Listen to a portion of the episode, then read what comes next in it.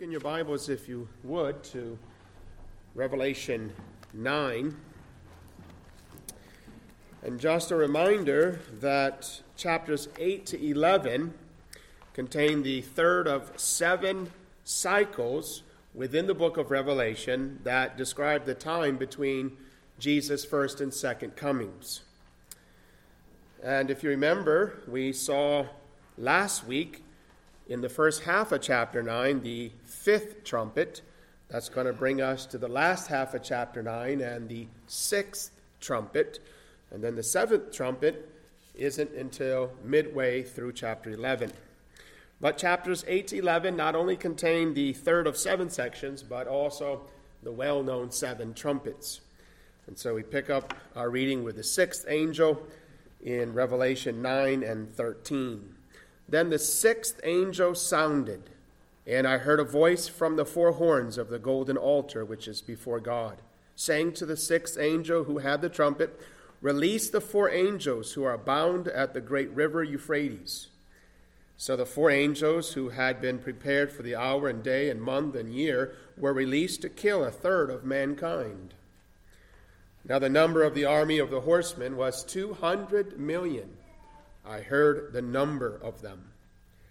And thus I saw the horses in the vision.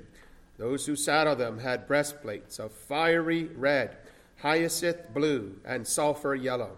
And the heads of the horses were like the heads of lions, and out of their mouths came fire, smoke, and brimstone. By these three plagues, a third of mankind was killed by the fire and the smoke and the brimstone which came out of their mouths. For their power is in their mouth and in their tails. For their tails are like serpents, having heads, and with them they do harm. But the rest of mankind who were not killed by these plagues did not repent of the works of their hands, that they should not worship demons and idols of gold, silver, brass, stone, and wood, which can neither see nor hear nor walk and they did not repent of their murders or their sorceries or their sexual immorality or their thefts. Well, I think it's probably obvious that this particular section is one of the more difficult ones in the book of Revelation, but if we just keep in mind some of the main interpretive principles that I've been underscoring along the way, it's actually not as difficult as it may appear. Last week, in considering the first half of chapter 9 and the fifth trumpet, we saw Satan and his demons unleashed on the earth. And this brings us then to verses 13 to 21 and the sixth trumpet. And I want to consider this passage under these two headings first explained and then applied. First of all, I want to explain what's going on here, and then I want to back up and suggest three broader applications from this rather sober, a bit perplexing, admittedly, but nevertheless sober and highly instructive passage of Holy Scripture.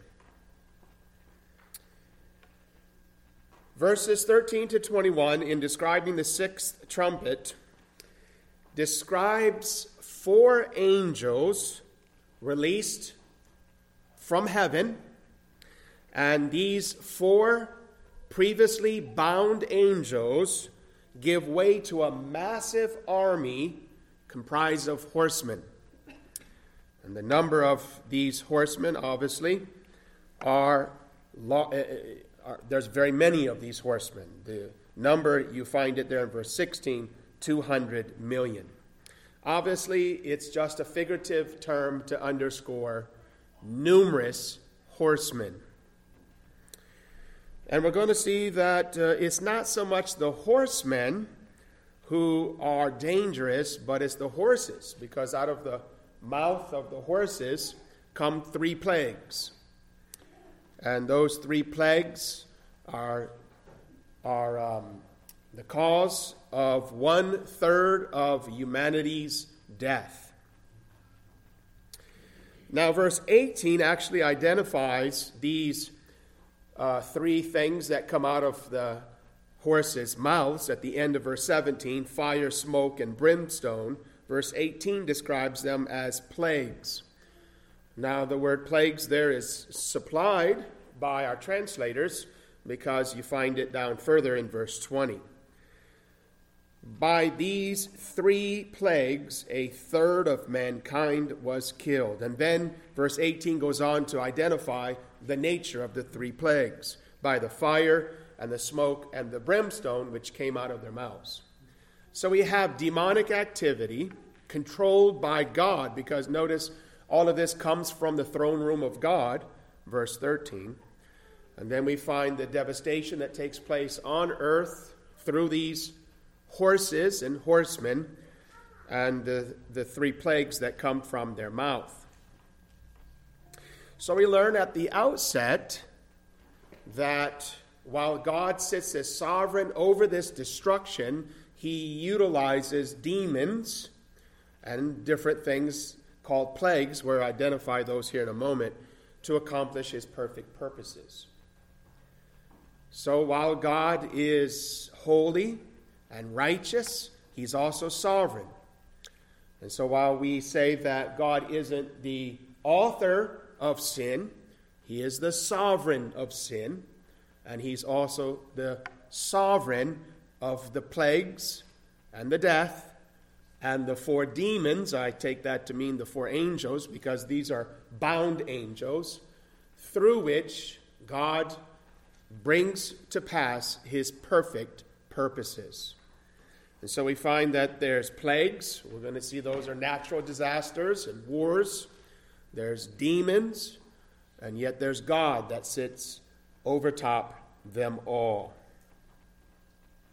Now, the three plagues by which a third of mankind was killed obviously takes us back to the ten plagues upon Egypt back in Exodus. For example, think of Exodus 9, verse 13 and 14. Let my people go that they may serve me, for at this time I will send all of my plagues to your very heart and on your servants and on your people, that you may know that there's none like me in all the earth.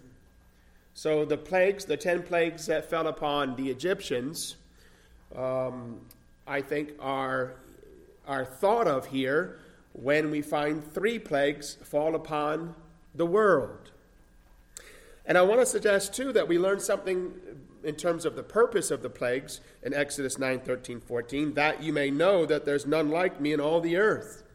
We're going to see that one of the main purposes for these plagues is to cause sinners to know that God is sovereign and righteous and just, and that in one of two ways by damnation or redemption.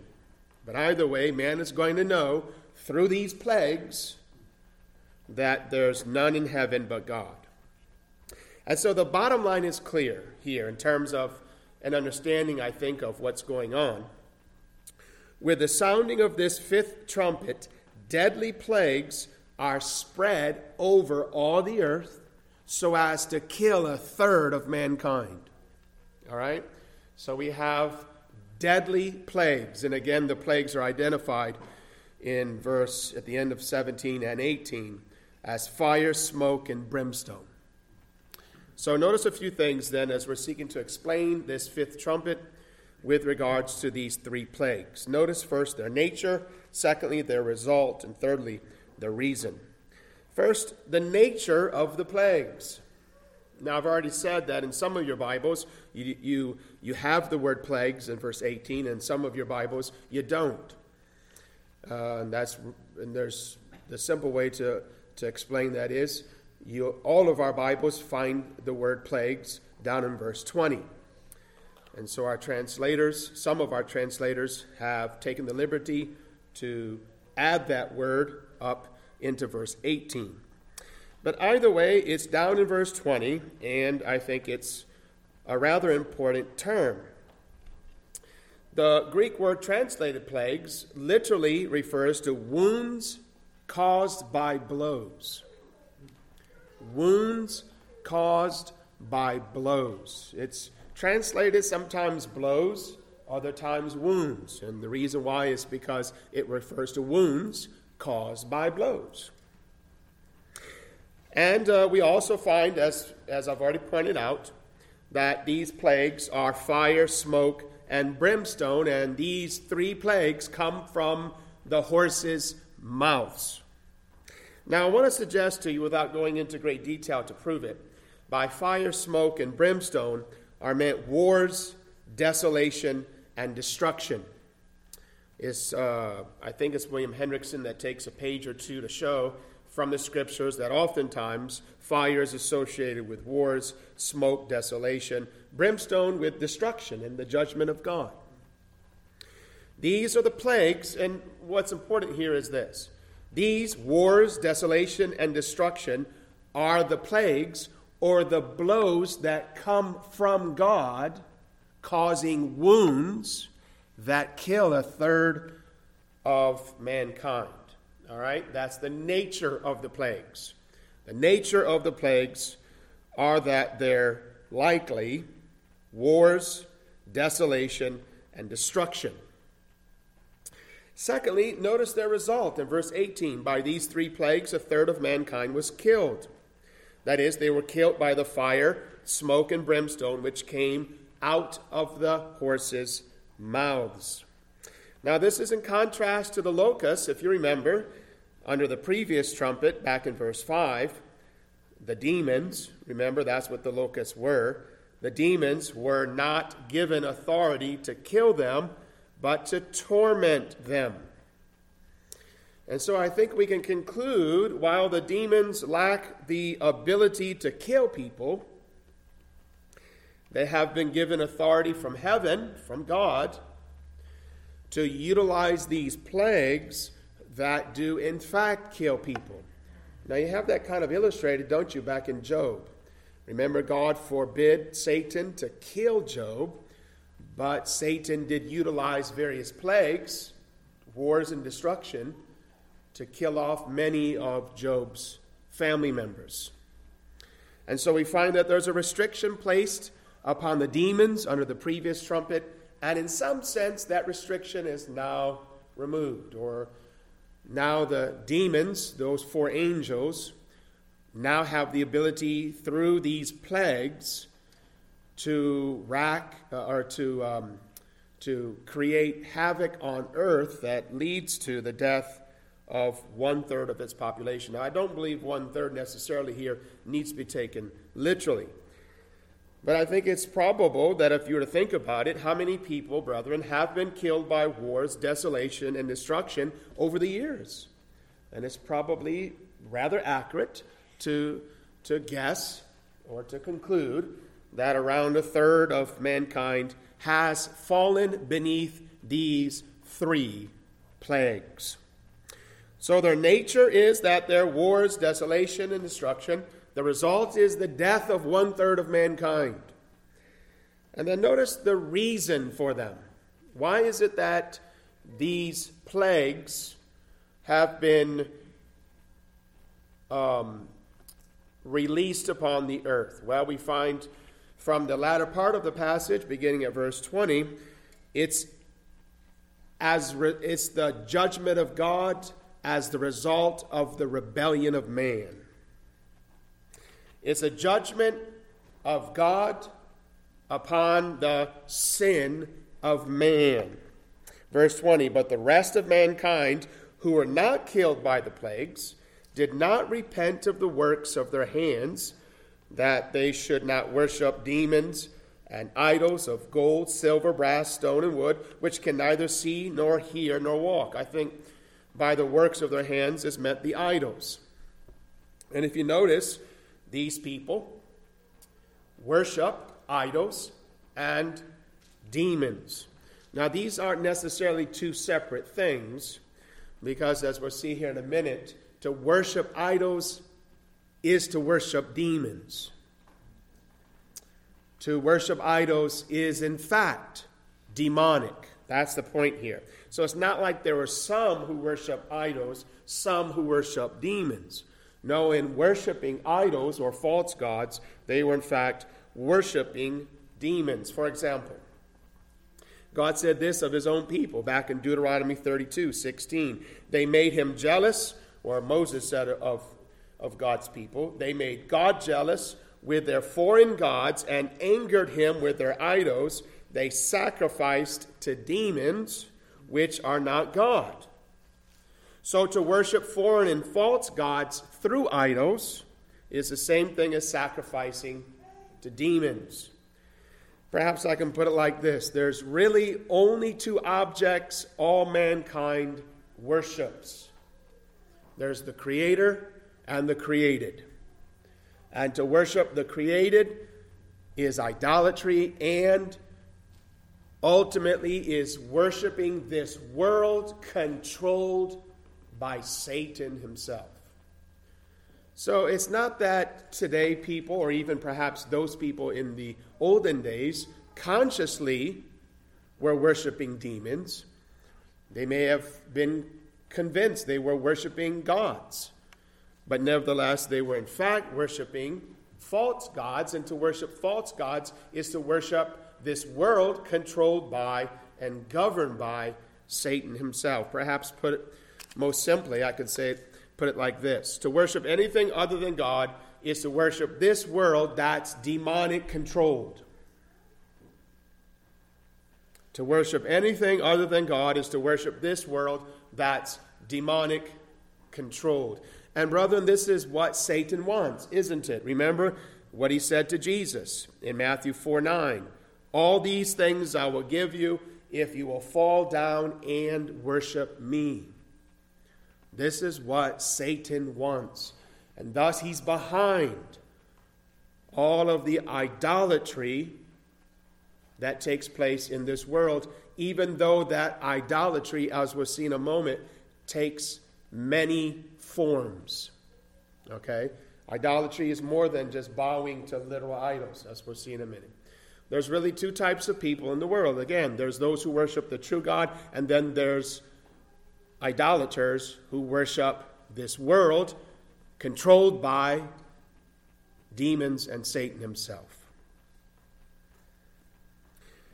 He then characterizes such idolaters, described in verse 20, in verse 21, with four sins murder, sorcery, sexual immorality, and thieves. Now, if you notice, out of the four, there's three clear violations of the second table. Now, the word translated sorceries is the Greek word you might know from which we get our English word pharmaceutical. And it means more than one thing, but nevertheless, at the heart of it, it describes the use of drugs. The use of drugs and uh, obviously even the misuse of drugs here is what's underscored. These four sins describe, brethren, our present age. Just stop and think of it for a second. These four sins describe the United States of America in 2019. Murder. What, do you, what comes to mind when you think of murder? Abortion. Drug abuse. Legal and illegal drugs. Brethren, we're a, a drugged up nation. We use more legal, there's more people addicted to legal drugs than illegal drugs. Sorceries, that's what the Bible calls it. Sexual immorality, you don't even have to comment on that one. And thefts. Now, thefts, it's more than just running into a bank and robbing it at gunpoint. It really underscores the idea of discontentment and covetousness. Is there ever, brethren, there's, I don't know that there's a nation on the planet more overtaken with discontentment and covetousness than our own. Thefts, murder, drug abuse, sorceries, sexual immorality, and thefts. But, brethren, surely you understand that these four things not only describe this present age, but every age since the fall. This passage in Revelation 9 isn't thinking necessarily or specifically of USA 2019 is thinking of mankind in rebellion to God. This is what's characterized mankind in rebellion from God from the fall. And it's interesting if you think about it, really every other sin comes up under one of these four murder, sorcery, sexual immorality, and discontentment, materialism, covetousness, thefts. All right? So that's the passage very quickly explained. Now let us back up and let me suggest three applications from it. Three lessons we learn from this very instructive text. First of all, all men worship something. Brethren, we all worship something. We are all by nature worshipers, and we all fundamentally worship one or one of two things. We worship this world, controlled by Satan, or we worship God, the creator of all things. And here's why the heart of man has been created to worship. We're all worshipers of something or someone. Now, you know, to worship fundamentally means to bow before or serve. So it doesn't have to necessarily take a distinct religious flavor. I mean, uh, an atheist, for example, can say, Well, I don't worship anything. Well, that's not true.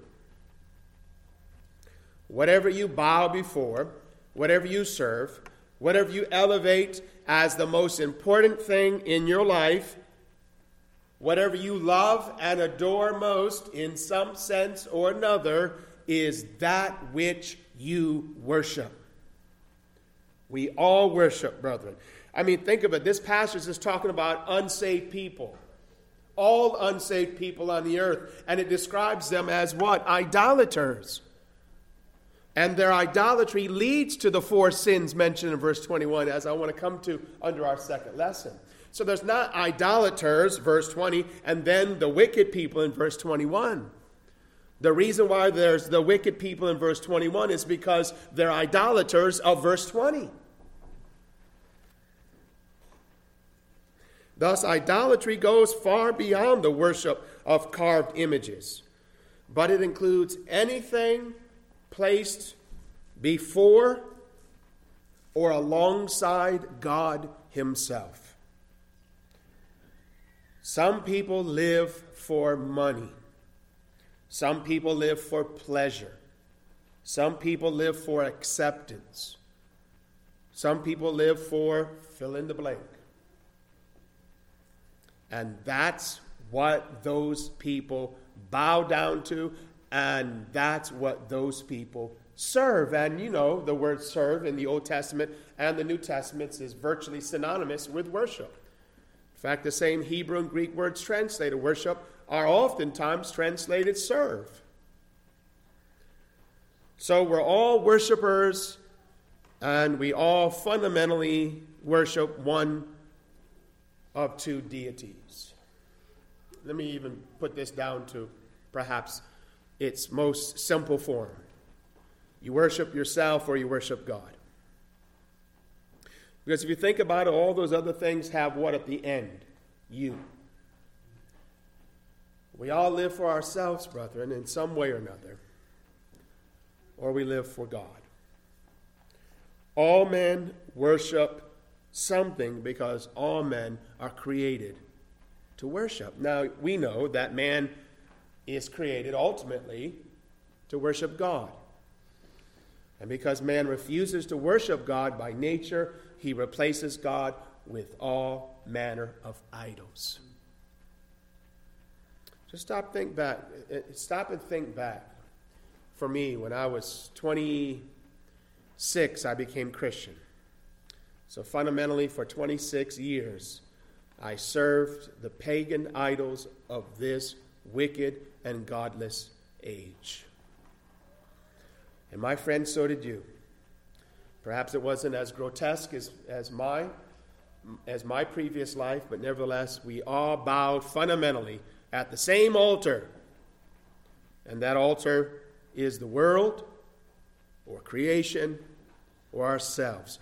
And the tragedy here is Satan and his demons control those things. Devil worshippers, brethren. We worship demons. We worship at the idol of the world. For example, think of Ephesians 5 5. For this you know that no fornicator, unclean person, nor covetous man, now watch how he defines or describes the covetous man, nor a covetous man who is an idolater. A covetous man is an idolater, brethren. Even if he doesn't bow to some literal idol made of gold or silver, brass, stone, or wood, but he's bowing at the altar of things, right? Of stuff, of materials, of material things. And then he goes on to say, don't think that any of those are going to go to heaven. That's basically what he says. The reason is, is because they're not Christians, because they're worshiping the, fa- they're worshiping the wrong God. And in that case, it's the, it's the God of things. All right, so the first lesson is all men worship something. Secondly, all men reflect what they worship. And this is what I've already kind of hinted at. If you think of it like this, those, for example, who worship material things, they look materialistic, right? I mean, people are going to take upon themselves the character traits of the God, liturgy, that they worship and, as we'll see here in a moment, even the true God, capital G, that we worship. And again, this is, I think, suggested by the fact that you find, uh, you find uh, idolaters in verse 20, and then you have the same group of people described as murderers, sorcerers, sexual, immoral, and covetous, or thieves. Brethren, it's absolutely impossible not to be influenced or shaped by the things we worship. The things we spend most of our time with, because that's what, whatever you worship, you're going to spend the bulk of your time with, and you're going to spend most of your energy pursuing, right? So if you're bowing at the altar of materialism, you're going to spend all of your time, all of your resources all of your energies pursuing it. Fill in the blank, brethren. Whatever it is that we worship, we will of necessity take upon ourselves its character traits. We will be influenced and shaped by the things we worship. Now, I want to illustrate this very quickly from Psalm 135. And notice verse 15. Psalm 135, 15. The idols of the nations are silver and gold, the work of men's hands. That's why I said back in Revelation 9 when it says the work of their hands is talking about their physical idols. Now, notice how they're described. They have mouths, but they do not speak, eyes they have, but they do not see, they have ears, but they do not hear, nor is there any breath in their mouths. In other words, they're dumb, blind, they're deaf, and they're dead right? Those are the four different ways they're described. Verse 18 Those who make them are like them. So is everyone who trusts in them. In other words, those who make these idols and bow to them and trust them, they too are spiritually dumb, blind, deaf, and dead. Now, there are those things initially, and that's why they bow to these idols, but the longer they bow to these idols, the more they resemble them. The longer they bow to these idols, the more spiritually dumb, blind, deaf, and dead they become. Why? Because all men reflect that which they worship. Now, these are talking about literal idols, brethren, but you can apply it across the board to all of our idols, be they physical, spiritual, or otherwise. Those who make them, verse 18, are like them.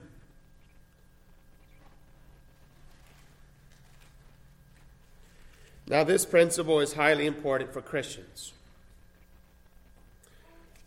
I've said it's true with regards to non Christians. Whatever we worship as non Christians, we become like. But if that principle is true, then it's true, isn't it, for Christians? How do we become more like God? There's a question for you. Well, there's more than one answer to that. But fundamentally, we could say here's one large way we worship God. Remember, worshiping idols equates spending our time and resources and energies pursuing those idols. So, if you translate that over to a Christian, what is it to worship God? Well, it's to come to church and worship Him. That's true. That's important. But surely, brethren, it goes beyond that, doesn't it? It's spending time with God, is spending our resources pursuing God and all of our energies in pursuit of God, in bowing before God, in service to God, in loving God, in adoring God. The more we do that of necessity, the more we will what? We will look like God. Because the principle is true with reference to non Christians and Christians, all men reflect what they worship all men reflect that which they worship.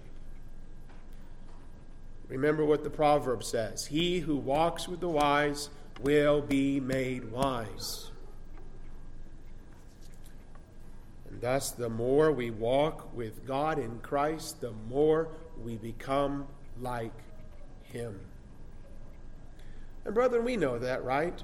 If we're not spending time with God, if we're not walking with God, then we're not going to imitate God and look like God to the degree that we otherwise would. Why is it? For example, when you're rude and, and uh, frustrated easily and unkind towards your children or your spouse. And let's say that happens over a few days, maybe a week then probably if your if your home is like mine, one of my children or my spouse will say, "Daddy or sweetie, how are you doing?" And what is the implication there? Daddy, are you spending time with God? Because we're seeing something. We're not seeing God being imitated, and thus the conclusion on their part is probably it's because you're not walking with God as you ought. Brethren, it's, it's, it's somewhat simple, isn't it? Maybe you're far different than I am. I don't think so. I think if we're honest, it's the way it is. All men reflect, reflect that which they worship. And then finally, all men are commanded to repent. You know, when I read this passage for the first time, well, the first time this week, and kind of skimmed through it, I thought, man, this is a difficult text. And actually, all of the best commentators that I have so far, this is the passage that they've agreed upon the least.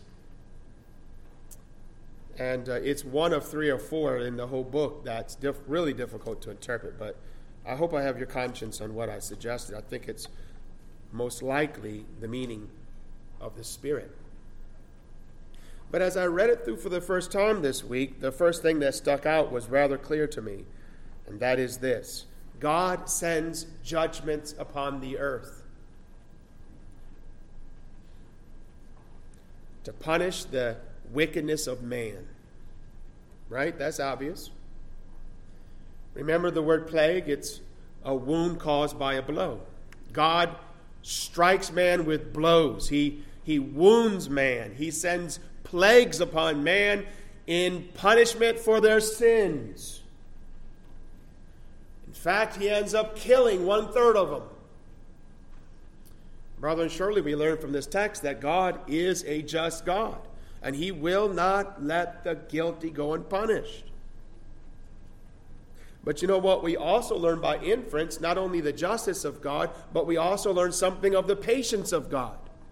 Some of you know that uh, I'm heading out to Cuba in a few weeks. In fact, I hope to pray for that here in a moment. And I have to have these lectures ready about God, the doctrine of God. And, and one of the lectures has to do with God's goodness. And uh, typically, Christians have understood God's goodness to include His grace, His mercy, His love, and His patience. That's the goodness of God. And there are texts that speak about God's patience toward His people. But you know what? They're very few and far between. God is patient toward His people, don't get me wrong. But the fact is that term patient, it's sometimes translated slow to wrath because it's almost always, or at least the bulk of times, that term is used, Old and New Testaments, with regards to God delaying judgment upon the wicked.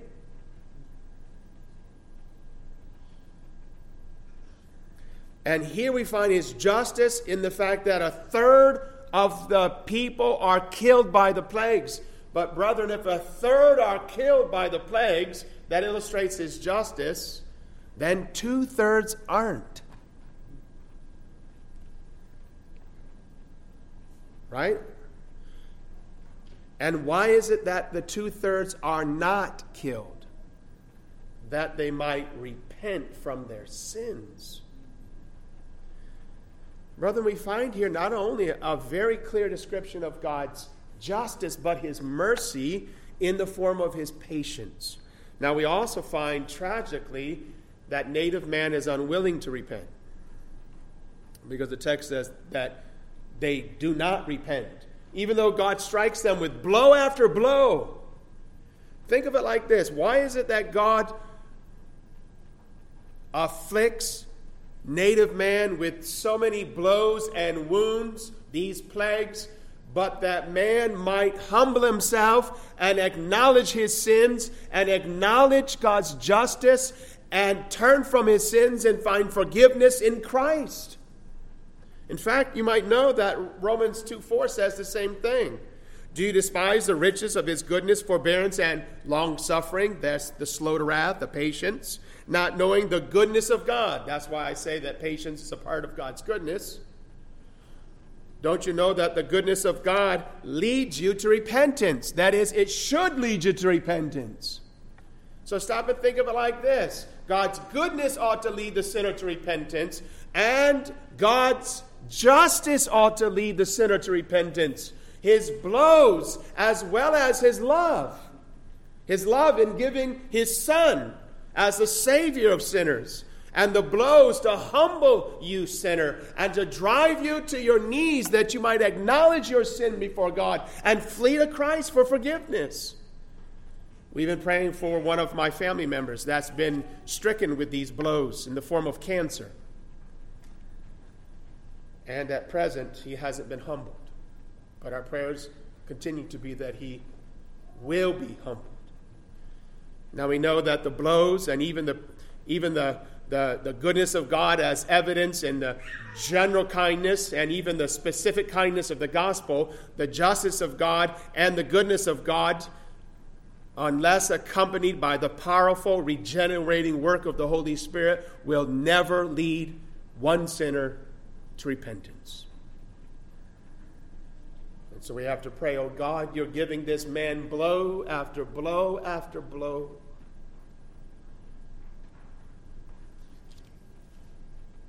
humble his heart and cause him to repent from his sins